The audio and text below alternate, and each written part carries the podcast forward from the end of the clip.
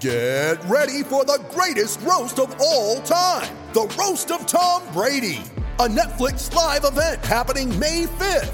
Hosted by Kevin Hart, the seven time world champion gets his cleats held to the fire by famous friends and frenemies on an unforgettable night where everything is fair game. Tune in on May 5th at 5 p.m. Pacific time for the Roast of Tom Brady, live only on Netflix. It's only a kick, a jump, a block. It's only a serve. It's only a tackle, a run. It's only for the fans.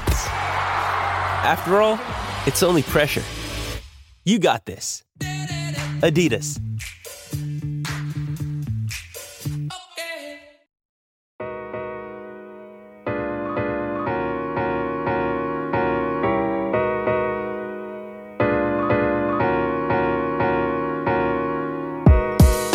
What's up, everyone? Jason Jones, ruler of the Court Podcast, checking in with your post 2022 NBA Draft Pod. I was back on the beat, so to speak, tonight, monitoring the Kings for the Athletic, and what we got was, in some ways, what was expected, and other ways, it uh, I don't know how to begin with it, but let's just go ahead and just jump right in. Uh, Kings began the day with two second round picks and a first round pick. By the end of the night, they had a first round pick, had traded off both second round picks, missing out a chance to take a flyer, maybe some young talent, you know, add to the talent pool. You know, maybe you get lucky and find some guys. The Kings haven't had much luck with their second round picks in recent years, but you figured they might hold on to at least one of them, but they didn't. Move them off. You know, one of them, 37th overall, Jaden Hardy.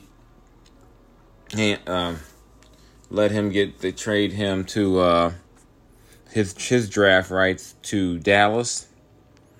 Then earlier in the day, they uh, traded their uh, their other second round pick, uh, 45th overall, in cat and uh, in cash excuse me, the 49th pick overall, and and 1.75 million dollars is what they get in exchange for the draft rights to Sasha Vezenkov, a who's 26, All EuroLeague player last year, uh, played in the uh, in the Greek in the, the Greek league, was the Greek league champion. Uh, and but the thing is, he's one of those guys who very likely will never actually play for the Kings.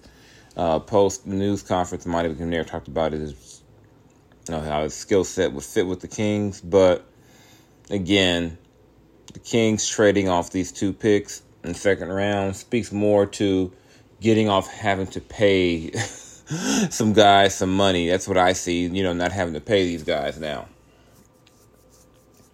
Or not locking yourself into contracts with second year second year guys, second round guys, maybe guys who don't want to accept a two way deal.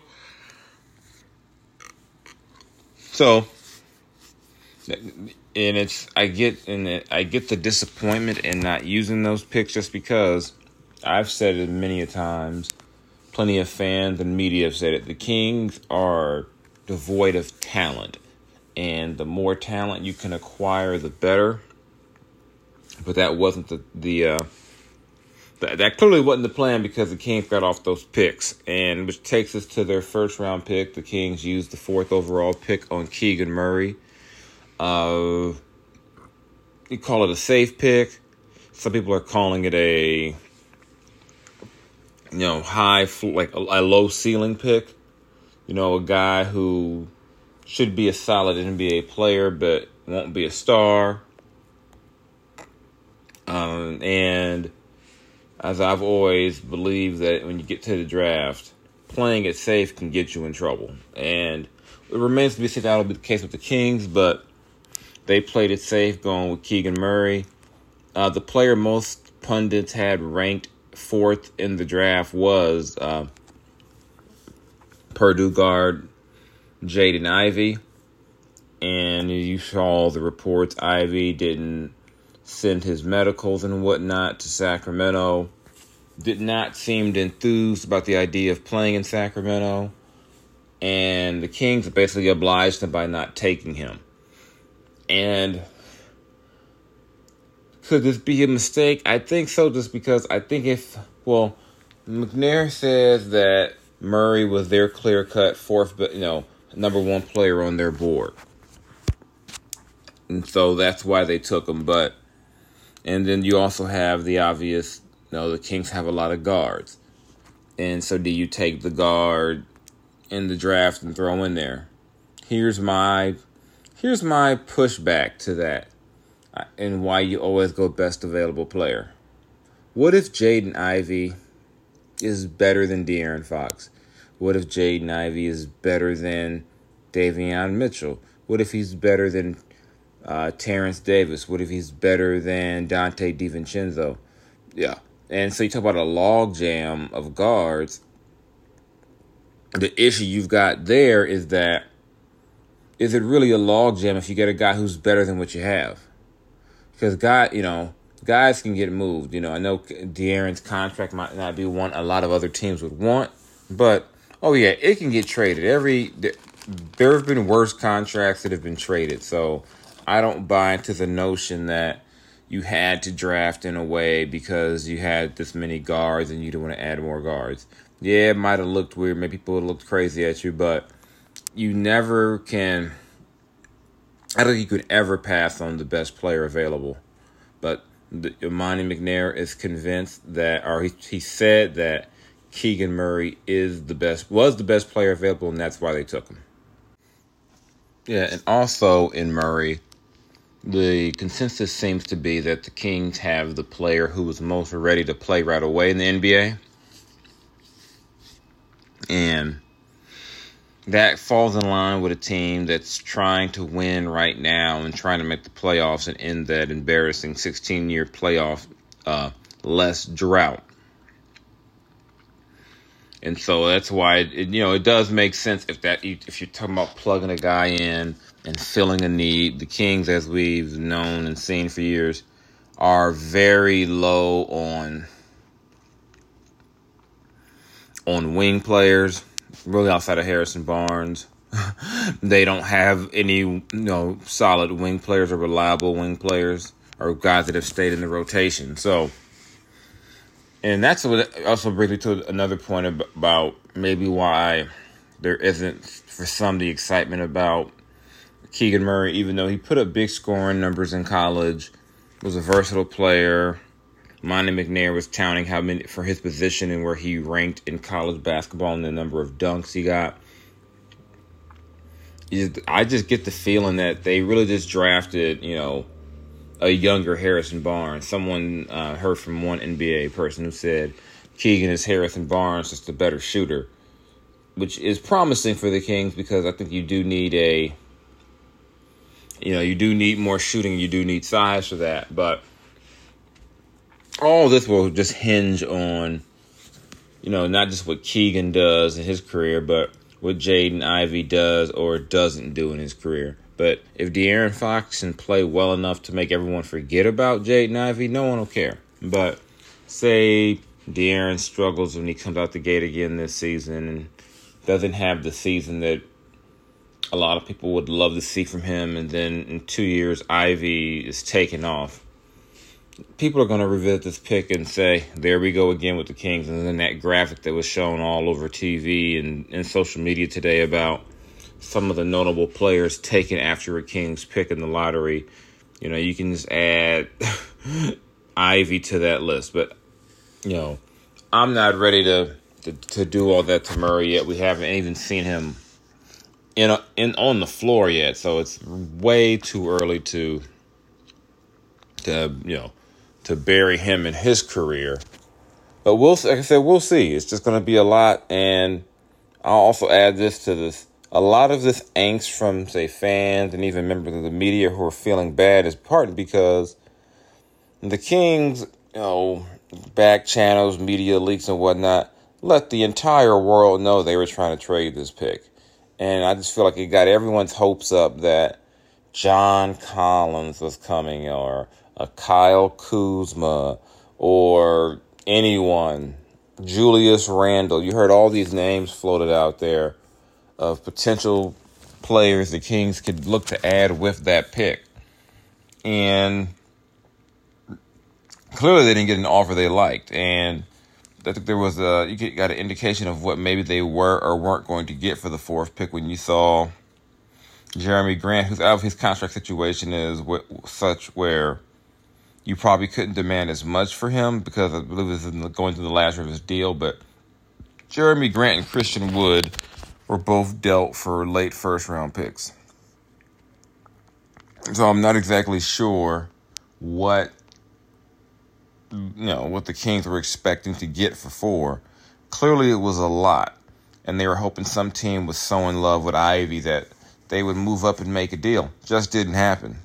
Just didn't happen. But you know, the Kings did. No, they were trying to move that pick for a vet because they want to make the playoffs. And Monte McNair said there is no mandate, even though I know in the Athletic, our reporters reporting it said that there's a mandate to make the playoffs next season. And you understand why that is. It's because, well, hell, they haven't made the playoffs in 16 years. But Monte says there's no mandate, but the goal is the playoffs. And it just puts the situation in a pr- pretty precarious uh, situation, should I say, going into uh, next season. Uh, uh, barring any major move before the season or other teams just having a ton of injuries, this Kings team is still about where it probably was at the end of last season, around 12th in the West. Not good enough to be a play-in team, not good enough to be a playoff team. And then where does that leave you? Right where we're very used to in Sacramento.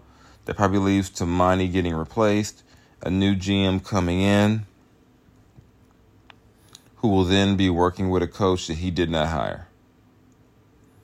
And that's a movie we've seen with the Kings over and over and over again. It's something that doesn't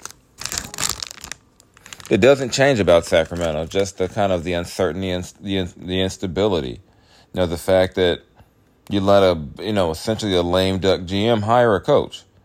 It's just weird way of doing business. And then with some of them, you know, not keeping you know you know high high second round pick essentially saying we're trying to save money and instead of add to our talent base, you know, sending some, you know, drafting a young guy, letting him develop and build up the base of talent, which is what the Kings willing to do is build up their base of talent. But hey, it is what it is. They believe they've got to start with Keegan Murray. I mean, based out his team is right now, I would expect Keegan to start. and I think you'd see a starting lineup of Keegan Murray, Harrison Barnes, basically, you know, two Iowa guys, and and it's kind of the, uh, the Kings have get this two black guys from Iowa on their team, which is just kind of hilarious to me. That's just me though. And Sabonis, Fox, and I'm guessing a guy like Terrence Davis at the other guard right now. Maybe it's DiVincenzo. Who knows? But that's what you're looking at. Um, Murray's going to be a floor spacer along with Barnes. It should allow you, the Kings, to get up in transition. Murray is a guy who plays well in the open floor. Averaged over 23 a game as a sophomore after, you know, barely making a, a whimper of a noise as a freshman. Really took a nice big leap as a going from a essentially a nondescript recruit to the fourth overall pick in the draft. So, congratulations to Keegan. And we'll just have to wait and see what the Kings do with this because now you're going into free agency. Uh, Sacramento still not a hot shot destination. You've locked in, you got, but you also have a lot of money locked into guys. Whether it be Fox, Sabonis, Barnes, you know, you've got you've got some commitments already in place. You still need some more depth on the wing. You have to wonder if they'll they'll be able to flip or shouldn't say trade another one of their maybe some of their guards for some help on the wing. But this is a league that's largely dominated by wing players, and those are going to be hard to come by in a trade, especially for a, an exchange for a smaller guard. Unless the team just has a, a an embarrassment of riches on the wing, and again, those guys aren't hard aren't easy just to come up on because the three and D wing, the the wing player who can defend multiple positions, can shoot the three, can attack and shot create, is at a premium to today's NBA. So Kings play it safe. They don't go for the, the potential superstar. They go with the solid, safe pick in Keegan Murray, and we'll see what they do. What they do with that from there. But before we uh, move on, I've got a message for you.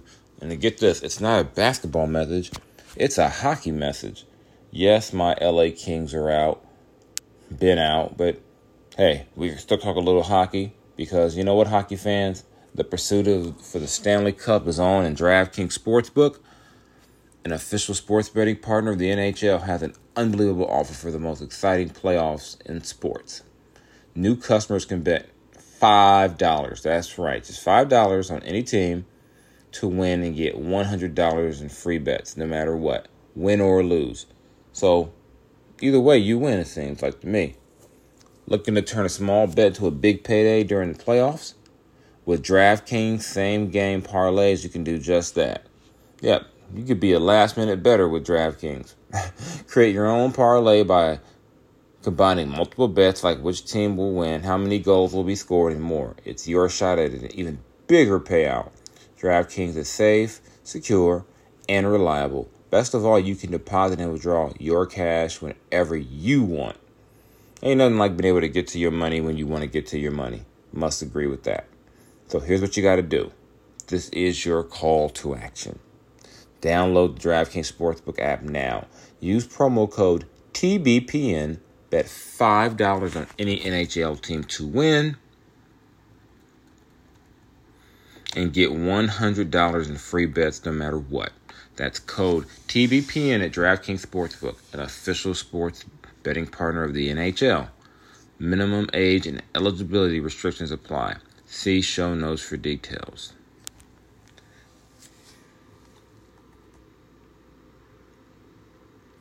Now let's get back to the show.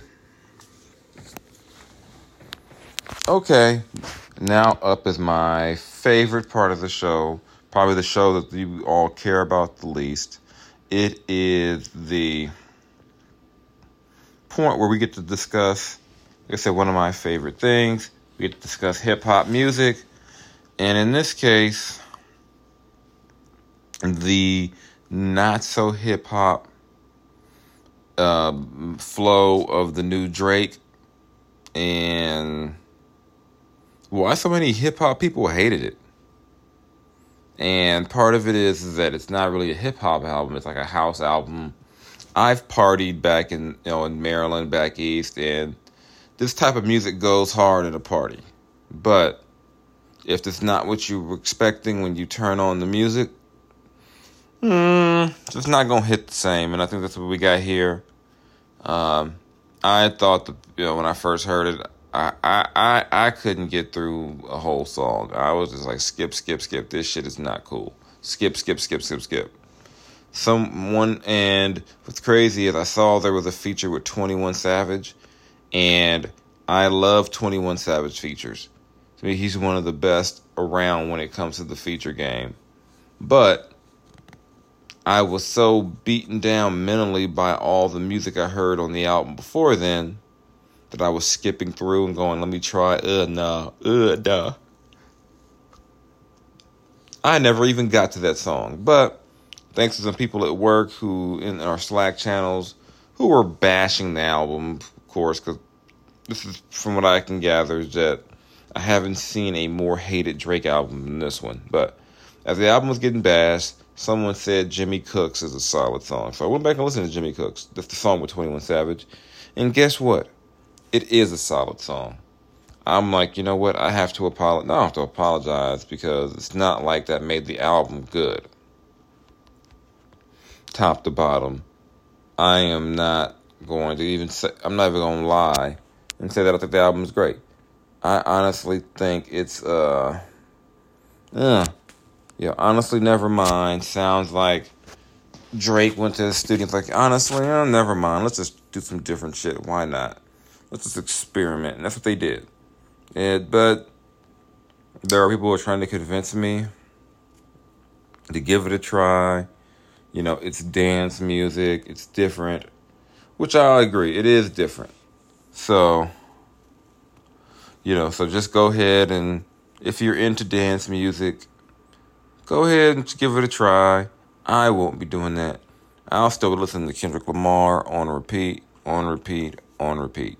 That's what I'll be doing. So you all have fun with Drake. Y'all let me know if there's another song I should listen to, give it a try. I'm just very meh on it. So that's all I got. Quick little episode for you. Talk about the draft. You know, talk about who, how the Kings, in essence, fueled their own disappointment by leaking they were going to trade the pick, only to not trade it. And then when they kept it, to not take potentially the most explosive athlete in the draft and Jaden Ivey. Oh, well, life in the Kings, a Kings fan, it must be tough for you all. I'm chilling, but shout out to the Basketball Podcast Network and DraftKings and everyone who helps make this Little Hero podcast possible. You can find me on Twitter at Mr. underscore Jason Jones, on Instagram at Mr. Jones LBC, and that LBC stands for Long Beach, California, as I'm sure a couple of you already know. So again, this is Jason Jones of The Athletic. This is the Rule of the Court podcast, and I am out. Y'all be safe and have a good one out there. See you when I see you. Peace.